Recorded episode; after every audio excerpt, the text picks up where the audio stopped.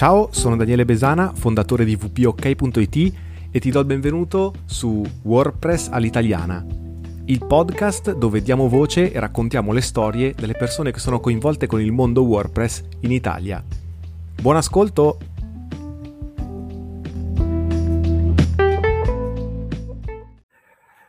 Benvenuti a questa prima puntata di questa nuova avventura che sono contentissimo di iniziare con Buonaventura di Bello. Ciao Bonaventura, benvenuto.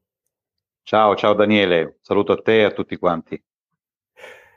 Bene, come, come ti spiegavo prima, questo podcast nasce per dare una voce, raccontare le storie delle persone che ci sono dietro, che girano intorno al mondo WordPress in Italia. E tu sei assolutamente una di queste persone. Non so se ti ricordi, ma la prima volta che ci siamo incrociati era un, un evento, un Google Meet del, della comunità dei nomadi digitali italiani. Sì, esatto. Mi pare che eravate in Cilento allora. Sì, sì, sì, che è, è, la mia, è, la mia, zona poi nativa praticamente, sì, sì. E da allora ci siamo un po' rimasti in contatto con qualche messaggio su Facebook, qualche commento qua e là, però ecco, mi è sempre mancato di farci una chiacchierata. Quindi questo podcast ha anche l'obiettivo di, di fare una chiacchierata con persone che, che, penso sono interessanti nel mondo WordPress italiano. Quindi lascio a te presentarti chi è Buonaventura di Bello e cosa fa. Sì, diciamo brevemente, io ho iniziato negli anni Ottanta sviluppando i giochi di avventura, i adventure games si chiamavano all'epoca per, gli, per i computer e home computer poi mi sono dedicato all'editoria prima dei videogiochi e successivamente editoria informatica, eh, fino ad approdare poi ne, ne, negli ultimi, nell'ultimo decennio più o meno a, ai libri, eh, principalmente ai libri dedicati a WordPress. Cioè, ho iniziato proprio con quelli, con l'editore Epli, eh, più o meno una decina di anni fa, quasi 11 se vogliamo. Allora, io ne ho contati 12 di libri tuoi legati a WordPress. Contato giusto? Eh, sì, se consideriamo anche le varie edizioni, diciamo che ci siamo più o meno. Sì. Ok, allora volevo fare una panoramica dei tuoi libri legati a WordPress. Allora c'è WordPress, la guida completa, creare blog e siti professionali. Sì, che Poi, è quello più, con- più, conosciuto, credo. È già la terza edizione, tra l'altro, quindi è, è fuori da, da, un po' di anni, sì, è quello anche più, più stagionato, diciamo così. ok, poi c'è WordPress for Dummies, sì, sì, il più recente, sì, sì. WordPress, la guida completa, creare blog e siti professionali. Sì, che sempre, dovrebbe essere una versione eh, precedente, la seconda edizione. Oh, okay, okay. Sì, sì, sì. Ci dovrebbe essere quello sulla SEO. Sì, SEO e social WordPress, ottimizzare per WordPress, WordPress per, posizionarsi. Sì, che non so se ce n'è ancora qualche copia in giro.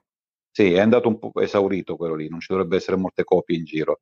Eh, c'è anche quello su WooCommerce, quindi creare siti e-commerce con WordPress e WooCommerce.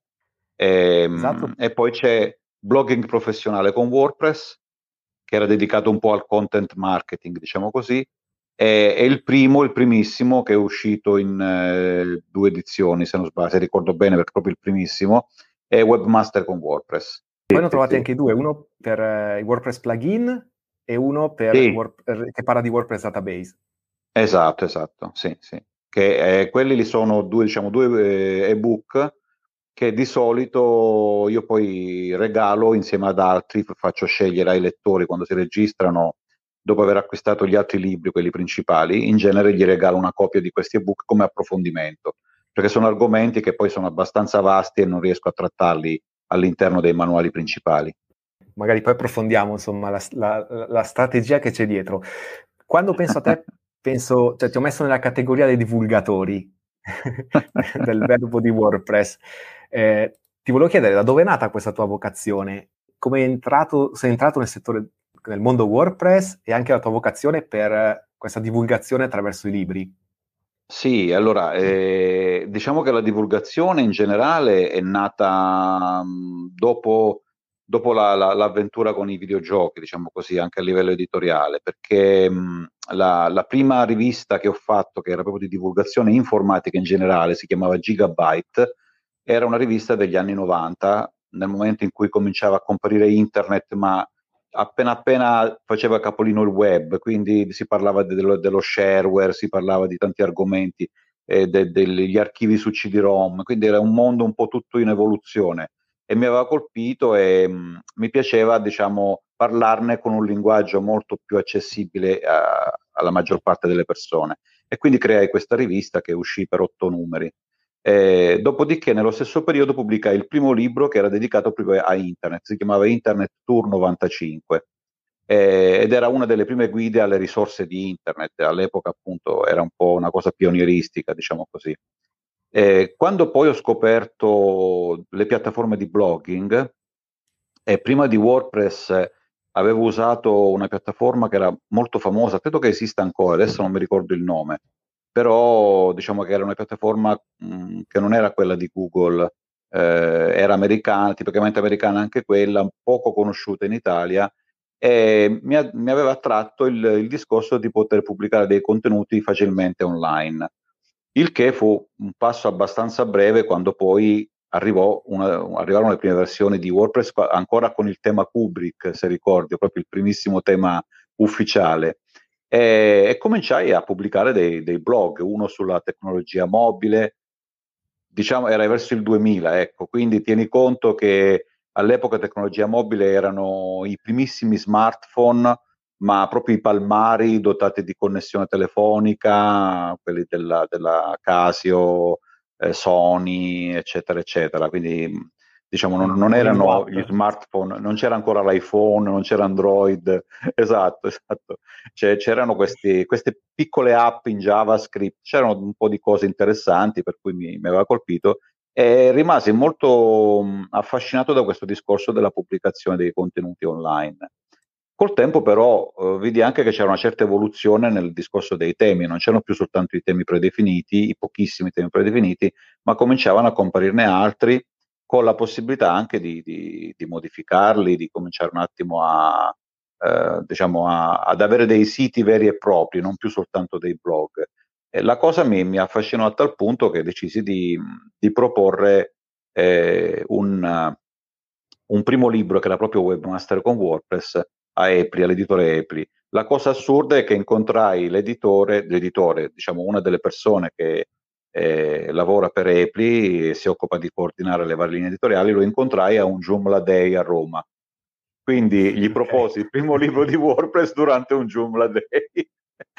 che, però se consideri che diciamo che fu una, una decisione eh, presa nel momento giusto, perché era il momento in cui Joomla, che sembrava all'apice, stava per crollare eh, per il discorso di fare la nuova versione, mi pare la 3 se non sbaglio, che non c'entrava niente con la precedente, quindi senza retrocompatibilità, e quindi ci, stava per esserci il crollo di Joomla e cominciava l'interesse per WordPress.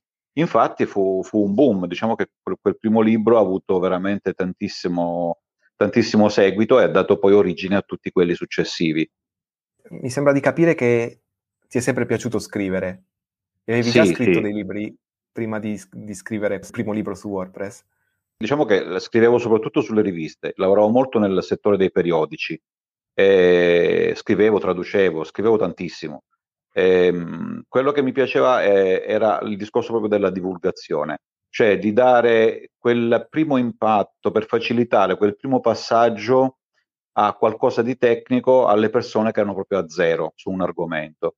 E, ed è una cosa che ho conservato. Io infatti recentemente ho, proprio adesso, l'ultimo libro che ho pubblicato per Apple, sempre nella collana For Dummies, è Capire e usare la tecnologia, che parla di, di come funzionano i computer, eh, i dispositivi mobili, eh, i browser, internet, eccetera, eccetera. E prima di quello eh, anche un Python for Dummies per, per, diciamo, per, introdurre le persone alla programmazione. Quindi la, diciamo che la passione è stata sempre quella per la divulgazione. Il fatto di farlo sui libri è un plus, è una cosa che considero molto importante perché il libro, è, è, rispetto alle riviste, alle riviste precedenti o al web, che comunque è un casino, il libro rimane una guida di riferimento che la persona può tenere a fianco e consultare in qualsiasi momento, anche offline, studiare, fare un percorso progressivo soprattutto, e quindi servirsi di questo strumento, anche se poi con le ultime versioni della guida completa ho cercato di creare un connubio tra il libro e il web. Infatti ho messo online un sito, eh, si chiama VPGC, cioè proprio WordPress guida completa, le sono le iniziali.it, e all'interno di questo sito ho messo come approfondimenti tutte le risorse web e anche di YouTube, eccetera, collegate agli argomenti del libro. Quindi c'è la possibilità di avere una struttura organica dove andare ad approfondire con uh, video lezioni, con uh, articoli, tutorial, eccetera,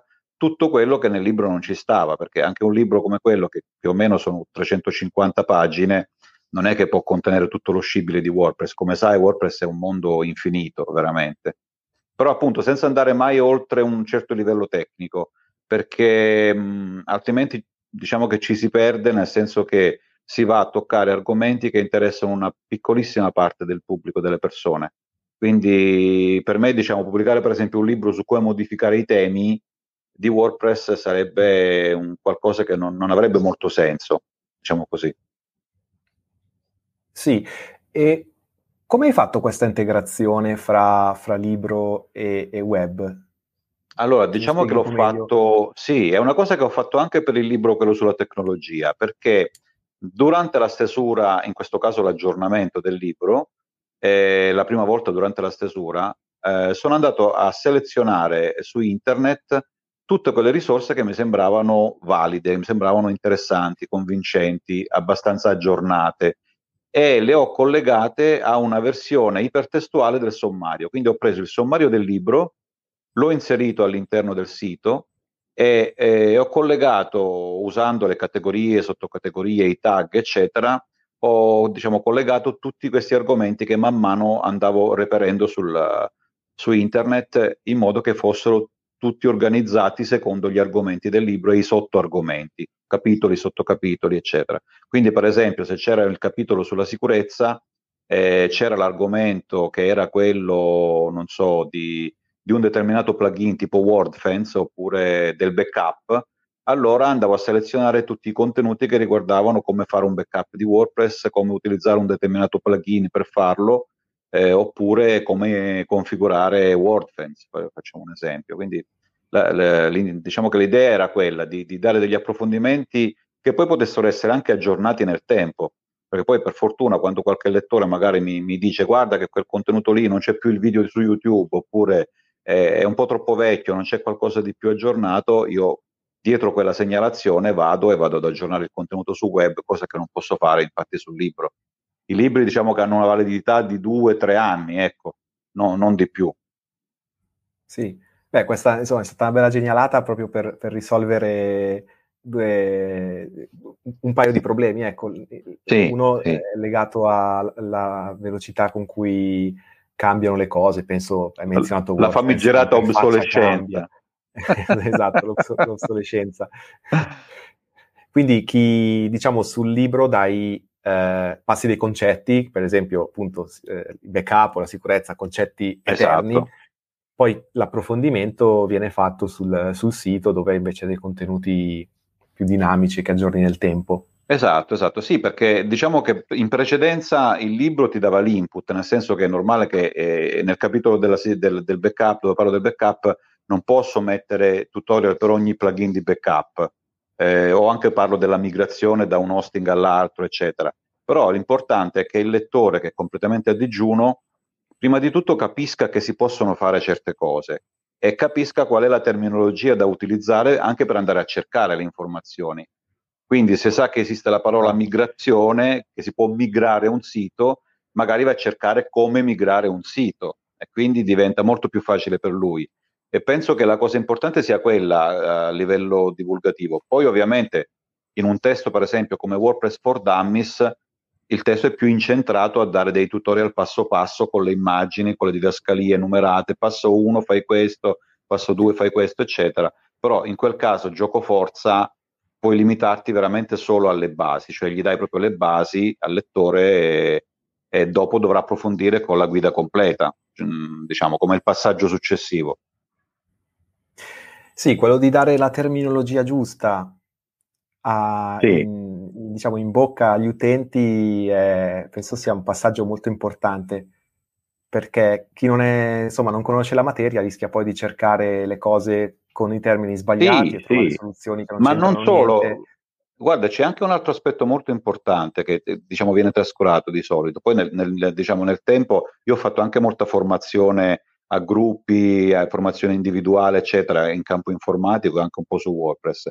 C'è una cosa importantissima, che le persone, non conoscendo la terminologia, non riescono neanche a chiedere aiuto in modo chiaro. Per esempio nei gruppi Facebook, ce ne sono tanti molto validi dedicati anche a WordPress.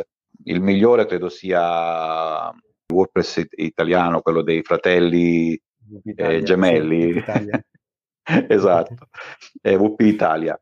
Diciamo che poi molte persone accedono a un gruppo, si registrano, non sanno porre la domanda nel modo giusto, cioè non si sanno spiegare, spiegare di cosa hanno bisogno. Invece, avendo acquisito la terminologia, già è molto diverso sia capire, diciamo, porre, porre, in modo giusto, esatto, preciso la domanda e quindi ottenere le risposte adatte, sia poi utilizzare queste risposte per andare ad approfondire anche con altre ricerche. Assolutamente, sì, sì, molto, molto, molto interessante. E dicevi prima che c'è una strategia dietro questi libri, eh, appunto alcuni sono libri pubblicati da, da, da editori. Eh, sì.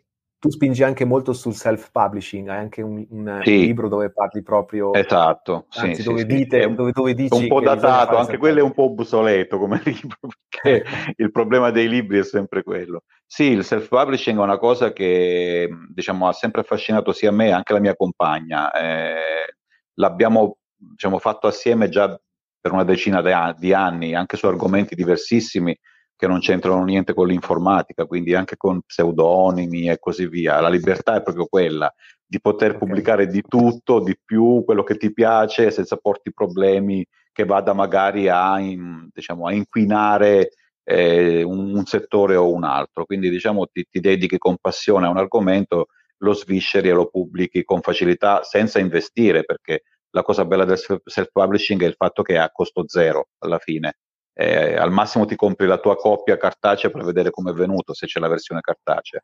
La strategia in questo caso è quella mh, di avere, eh, prima di tutto, di poter creare dei, degli approfondimenti in formato ebook, cosa, diciamo, di quegli argomenti che magari hanno bisogno di una trattazione organica. Nel mio caso c'era eh, il discorso dei database, per esempio, come gestire il database con WordPress, cos'era il database di WordPress e quindi trattarlo con un, con un librettino che magari fosse qualcosa di più di un capitolo di un libro.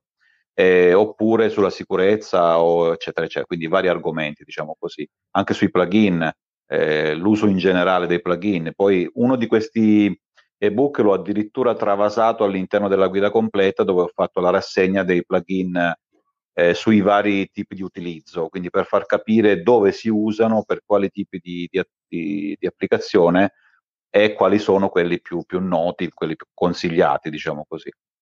Quindi la strategia da una parte è questa, di approfondimento, l'altra strategia è una strategia di self-branding, perché mh, il fatto di poter pubblicare degli ebook anche di, non dico poche pagine, ma qualche decina di pagine, se l'argomento è molto di nicchia, molto specifico, ti permette di eh, entrare eh, sul, sul, mercato, diciamo così, tra virgolette, con un, un, nome che si fa riconoscere e dove le persone poi possono avere un riferimento per prendere altre guide se sono soddisfatte di quella che hanno acquistato. Questo è un po' il, il famoso halo effect di Apple, no? Tu acquisti un prodotto Apple, visto che sei soddisfatto, compri tutti gli altri prodotti Apple. Quindi se hai preso l'iPhone, prendi lo, il MacBook, eccetera, eccetera. Quindi creare questo mm. halo effect un po' anche sul discorso editoriale.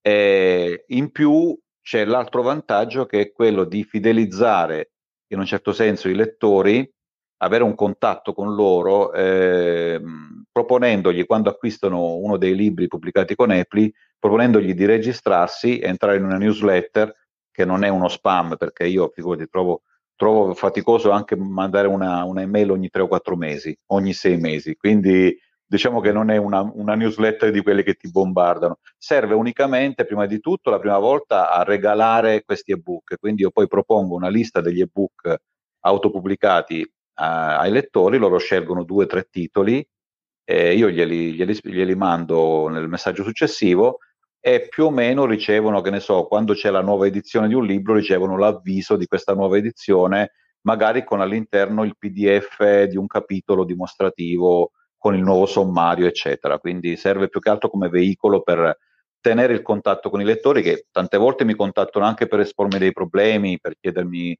mh, mm, qualche informazione, per chiarire qualche dubbio e così via. Anzi, addirittura nel caso di WordPress for Dummies, eh, io per esempio regalo anche una sessione di un quarto d'ora eh, in modo da sia conoscere personalmente i lettori e sia dargli magari quel primo input possono, di cui possono aver bisogno, visto che sono agli inizi con WordPress, magari anche a livello orientativo, cioè su come regolarsi. Eh, proprio ieri ho avuto una sessione con un lettore di Milano, eh, praticamente eh, stava creando un sito per un'associazione culturale, era un po' indeciso, dice ma come faccio a modificare il tema, come faccio cioè è meglio usare un builder oppure imparare il foglio stile, eh, che ne so, come faccio a, a, a, regolarmi con Gutenberg e rendere responsive alcune cose, gli ho consigliato un plugin che ti permette di regolare la visibilità dei vari blocchi di, di, di Gutenberg a seconda se sei su dispositivi mobili o computer. Lui non sapeva di questo plugin praticamente, io però l'avevo già usato, per cui mi viene facile magari dargli anche un'indicazione di questo tipo. Eh, per cui appunto è stata, è stata, anche un bel modo di conoscersi, è una cosa molto bella avere questo contatto diretto. Dicevo, adesso che abbiamo internet è tutto diverso rispetto a qualche decennio fa, quando si scriveva sulle riviste, c'era solo la posta, ti arrivava la letterina cartacea e tu rispondevi nella rubrica della posta, praticamente. Sì, penso anche che sia, che sia, molto importante chiudere il cerchio, cioè i, con, in base alle domande che ti fanno, ai feedback che ti danno, sì, poi tu sì. puoi andare a, a, mettere più informazioni nelle, quando fai le revisioni o nei prossimi libri. Sì, sì, infatti, infatti, ma poi ti dico, la, la, la soddisfazione per me è sempre stata quella di verificare proprio in modo concreto che le persone eh, utilizzino quest, questi, questo mio lavoro per, per, migliorare la loro vita. Cioè, per me questa è una cosa importantissima, al di là dell'aspetto economico, perché alla fine i diritti che si guadagnano sui libri sono veramente ridicoli, eh, se vogliamo. Diciamo che se, se, lavori bene forse ci sopravvivi, ecco, ci, ci, sopravvivi degnamente, non è che ti puoi arricchire pubblicando libri, cioè, a meno che non sei Stephen King o, o qualcosa del genere. per cui alla fine la vera soddisfazione è quella, è quella di vedere che ci sono persone, magari anche di una certa età, a me è capitato di, di conoscere lettori, che poi siamo diventati addirittura amici, ci siamo conosciuti, ci siamo incontrati, figurati, eh, che, che magari lavoravano prima in Flash, eh, di, di, di, per fare i siti, quando Flash è morto erano senza lavoro, erano arrivati già intorno ai 50 anni e non potevano riciclarsi, per cui hanno, hanno poi scoperto il mio libro, hanno imparato a usare WordPress e hanno di, no, di nuovo dato da mangiare a una famiglia. Cioè, è una cosa molto bella questa qui, penso che valga molto di più di qualsiasi guadagno economico. Cosa pensi abbia contribuito al tuo successo? Cioè a livello di comunicazione come divulgatore, che cosa ha reso il, la tua forma di comunicare, il tuo stile? Che cosa ti ha aiutato a, a, farti avere questo successo? Ma penso che sia il linguaggio. Eh, sicuramente è stato eh, l'esperienza. Allora, ti dico, prima di tutto io parto come lettore. Cioè, io da ragazzo divoravo i libri per me, soprattutto la mm. fantascienza, io leggevo la collana Urania, ero arrivato al punto da leggere un romanzo al giorno, praticamente. In poche ore avevo letto un romanzo, ero un mostro. Questo parliamo dell'adolescenza, diciamo prima adolescenza. Quindi diciamo che si è, eh, svilupp- si è, sviluppato molto il linguaggio dal punto di vista della, della, della scorrevolezza del testo, eccetera.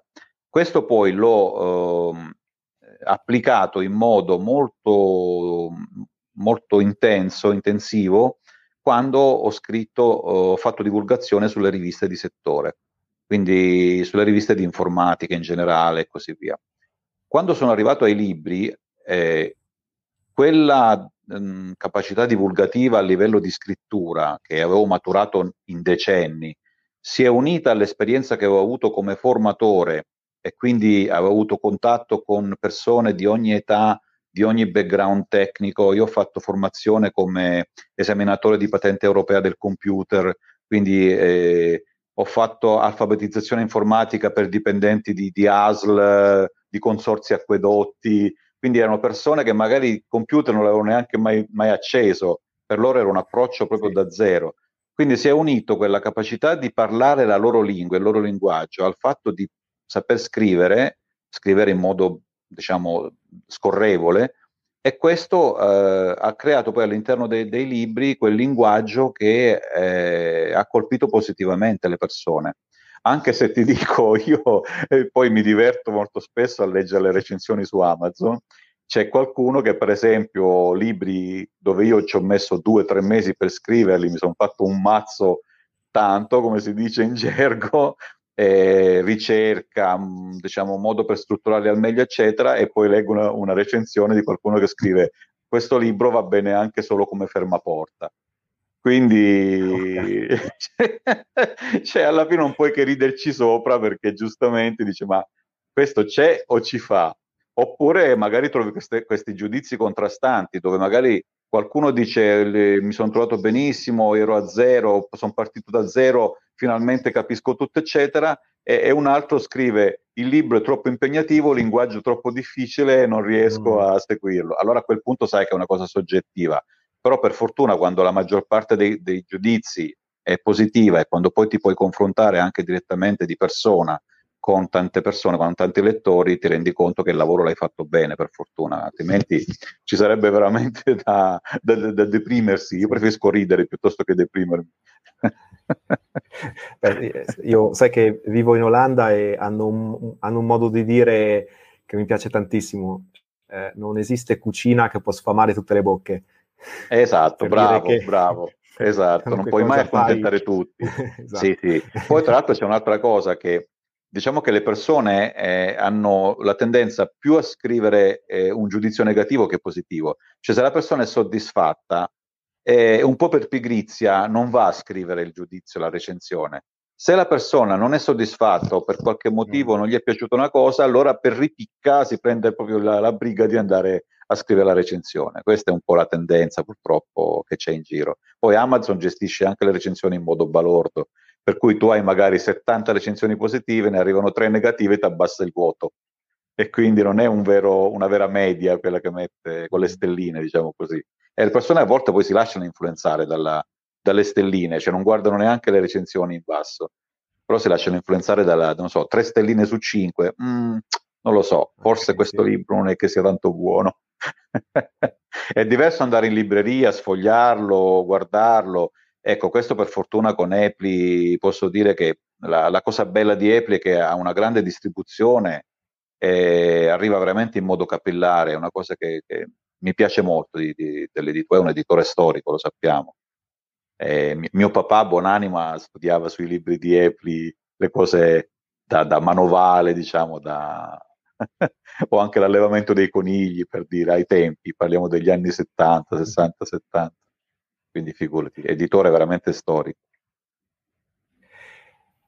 E Buonaventura, cosa c'è nel tuo futuro? Cosa, su, a cosa stai lavorando adesso? Beh, appena, uscito appunto il libro che hai detto, sì, tecnologia, sì, sì. tecnologia for Dummies. Capire usare la tecnologia for Dummies, sì, sì. Ecco, questo qui era un sogno nel cassetto, come, come ho scritto anche in un post recente su Facebook, perché era qualcosa, diciamo, che avevo sempre fatto sulle riviste tanti anni fa, e desideravo farlo all'interno di un libro, però anche lì avevo bisogno di farlo in modo che non fosse, eh, non diventasse subito obsoleto, quindi andare a cogliere i concetti di base, quelli importanti, quindi dare lì, anche lì il linguaggio alle persone per potersi, diciamo, esprimere, prima di tutto capire, esprimersi in un certo modo, poter fare ricerche, chiedere consigli, aiuto usando il linguaggio giusto e, e, soprattutto cercando di abbracciare tutte quelle cose al di là della teoria, perché la prima parte del libro ti spiega che cos'è la RAM, la ROM, la CPU, le periferiche, sai, tutte le cose proprio informatiche. Però la, la seconda parte del libro è molto più pratica, quindi ti parla dei browser, che cos'è il browser, eh, il fatto che tu nel browser puoi installare delle estensioni per potenziarlo e dargli delle nuove funzionalità, come fai con i plugin di WordPress, no? Quindi un po' tutti questi concetti e facendo anche un parallelo con i tablet e gli smartphone però in questo caso mh, in modo un po' secondario rispetto al computer, diciamo così, per far capire proprio come cambia anche l'interfaccia utente, eh, anche che cos'è un'interfaccia utente, quindi usare gli elementi dell'interfaccia. Questo, anche questo l'ho fatto abbinandogli dei contenuti sul, su uno dei miei due blog principali, bonaventuradibello.it, dove ho messo uh, un, un, sommario anche lì ipertestuale con le FEC, quindi con le domande e risposte di approfondimento ai vari argomenti del libro, anche in quel caso per il discorso di, di aggiornarle col, nel tempo, eccetera. Però il prossimo, tu mi dicevi nel futuro, il prossimo libro che è già in programma è, le, è strettamente legato solo al, ai dispositivi mobili, quindi sarà come questo, ma parlerà soltanto dei sistemi operativi, delle app, del, delle impostazioni di tablet e smartphone, Android e iOS ovviamente, tutte e due le piattaforme. Insomma, avanti tutta con eh, divulgazione e libri.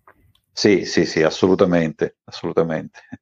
Quando hai detto di spiegare cos'è un'interfaccia utente, mi è venuto un flash. A un certo punto degli anni 90 mia madre che va dal dottore e ha il, il dottore al computer sul, sulla scrivania e c'era scritto menu e, e mia madre chiede, ah, lei è anche dietologo? Giustamente, infatti, infatti. Giustamente, c'era il menu. Sì, sì, eh... sì. Ma proprio anche il discorso dei task, no? il multitasking, passare da un task all'altro, cioè da, una cosa, da, una, da un'applicazione all'altra. Cosa vuol dire installare un'applicazione? Cosa vuol dire disinstallarla? Eh, sono tutte cose, diciamo che, ma anche come, cioè anche come inserire un allegato in un messaggio di posta. Eh, la, cosa, la, cosa, assurda è che anche molte delle generazioni attuali, i giovanissimi, quelli la famosa generazione X, Z, eccetera, mm. eh, se devono allegare un file a un messaggio di posta non lo sanno mica fare, magari non usano neanche la posta sul telefono, usano i social, usano TikTok, ma se devono scaricarsi un allegato, mandarselo da un'altra parte, stamparlo, cioè, è una tragedia. Cioè, tante volte non, non è qualcosa, cioè, manca quell'uso consapevole. Ecco, io la cosa a cui ho sempre puntato anche quando facevo formazione era di creare la consapevolezza nelle persone che usavano la tecnologia in modo che sapessero cosa stavano facendo, per non farlo in modo meccanico, in modo arido, diciamo così, avere proprio il senso, il significato dell'azione che stavano compiendo. Per me era più facile perché per me un'interfaccia grafica è qualcosa di solido, cioè io quando vedo una finestra, vedo i pulsanti, non sono delle cose astratte sullo schermo, per me sono solidi. Io quando ci clicco sopra è come se premessi mm. un pulsante fisico, cioè ho acquisito questa, questa cosa nel tempo perché ci sono cresciuto con la tecnologia. Però per le persone è tutta una cosa meccanica. Se tu gli dici, ma guarda che c'è il system tray in basso a destra dove c'è l'orologio, e dov'è? Non riescono a vederlo. Magari gli indichi, a me è capitato quando facevo a volte delle sessioni di, di assistenza o di formazione individuale per WordPress, e dicevo a, a, al mio lettore, ma guarda, devi, devi, cliccare su questa cosa qui che è lì in alto a destra. Non riuscivo a vederla, cioè non la notano. Eh, questa è la cosa particolare. Mm. Quindi non hanno un senso vero di concretezza di quello che hanno davanti. E questo è il primo passaggio, questa è la fase più, più delicata che io spero sempre di far superare poi alle persone, di dargli questo, questo primo approccio di, di consapevolezza verso la tecnologia. Bene, prima di andare in chiusura ho tre domande veloci per te. Flash. Diciamo domande flash, sì, con uh, una risposta in, in, in, qualche frase. Sintesi, ok. La prima è che cos'è per te WordPress? Per me WordPress è la democrazia della pubblicazione di contenuti online, cioè significa veramente dare la possibilità a tutti, ma proprio a tutti, eh, di poter dire qualcosa, di poterlo dire al mondo eh, anche grazie al, al, fatto che ci sono piattaforme gratuite come Altervista, come WordPress.com, eccetera, quindi senza preoccuparsi neanche dell'aspetto tecnico, tecnologico. E invece che cosa sei tu per WordPress? Sono, diciamo, un membro della comunità prima di tutto, della comunità internazionale e poi di quella italiana, che è un po' più piccola, ma nel suo piccolo comunque ha, ha un suo perché. Eh, e poi diciamo che sono eh, la, la, guida eh, ai primi passi, cioè non il guru, assolutamente, cioè, anche a me mancano tante nozioni, tante cose tecniche di WordPress, non sono una persona che potrebbe creare un, un tema da zero, eccetera, però quantomeno riesco a collocarmi in quello spazio che è importante che è quello che guida le persone a fare i primi passi con, con questo CMS, con questa piattaforma. Poi al resto ci penseranno gli altri, o loro stessi che avranno imparato e, e impareranno anche da soli successivamente. E la terza domanda, come vedi il futuro di WordPress?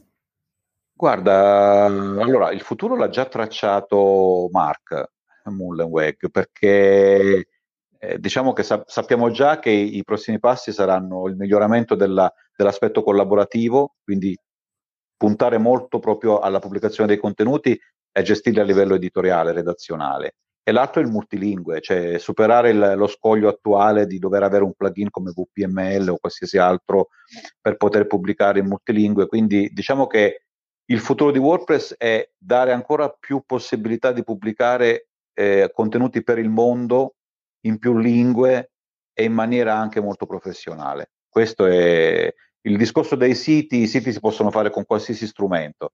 WordPress è uno dei tanti, magari in, in alcuni casi non è neanche il più adatto, però appunto per il discorso contenuti secondo me rimane imbattibile anche dal punto di vista responsive per i dispositivi mobili, con la sua app, eccetera, che molti trascurano, ma è una cosa molto simpatica l'app mobile di WordPress. Grazie mille, Bonaventura, fantastico. Ah, visto che sei il primo ospite, hai anche la domanda, la domanda bonus, perché questo podcast ancora non ha un nome. Ti chiedo di votare oppure sì. di, di, proporre qualcos'altro. I tre eh, nomi di questo podcast contendenti. Vediamo, dai. Il primo è WordPress all'italiana. Il secondo è WordPress parla italiano. E il terzo, una piccola variazione, è WordPress che parla italiano. Ma guarda... Dalla tua faccia non ti vedo convinto. No, no, no, diciamo che io essendo un buon gustaio il primo mi piace moltissimo. Perché come le tagliatelle al ragù, come... Cioè, WordPress all'italiana suona, suona bene, c'è un bel suono. ok. È anche molto italiano come nome. Perfetto, grazie. Grazie mille anche per aiutarmi. Ecco, te l'ho detto che questo progetto parte, parte insieme, nasce insieme. Sì, sì, ma è molto bello, è molto Quindi, bello. Io avrei voluto livello... farlo, avrei voluto fare una cosa del genere con delle interviste tempo fa, non sono riuscito, non ho avuto il tempo, eh, però appunto per quello sono contento che tu sia riuscito a farlo addirittura in video, in audio e quello che è, cioè farlo in questo modo è molto più bello, molto più radiofonico, ecco, diciamo così. Allora, grazie ancora. Buonavventura di Bello, grande divulgatore e anche divulgatore del mondo WordPress, la guida che ti aiuta a fare i primi passi con questo CMS che aiuta a democratizzare il web. Grazie a te Daniele. Per chi vuole rimanere in contatto, si, dove ti si, ti si trova nel web? Sì, uno dei, uno dei miei due siti, bonaventuradibello.com o bonaventuradibello.it. Diciamo che lì poi ci sono tutte le indicazioni forma dei contatti, eccetera. Altrimenti c'è l'indirizzo email è info-bonaventuradibello.com o .it. Un po' lungo, ma molto facile. Memorabile. Perfetto, allora grazie Bonaventura, continua a fare WordPress all'italiana a questo punto. Esatto, grazie a te Daniele, a presto. Saluto a tutti, ciao.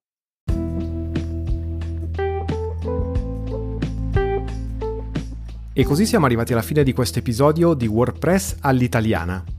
Fammi sapere cosa ne pensi e se ci sono dei personaggi che vorresti sentire intervistati nelle prossime puntate. Trovi i miei contatti nelle note dell'episodio e non dimenticarti di mettere 5 stelle su iTunes o Spreaker così da far conoscere a più persone questo progetto. Grazie e a presto!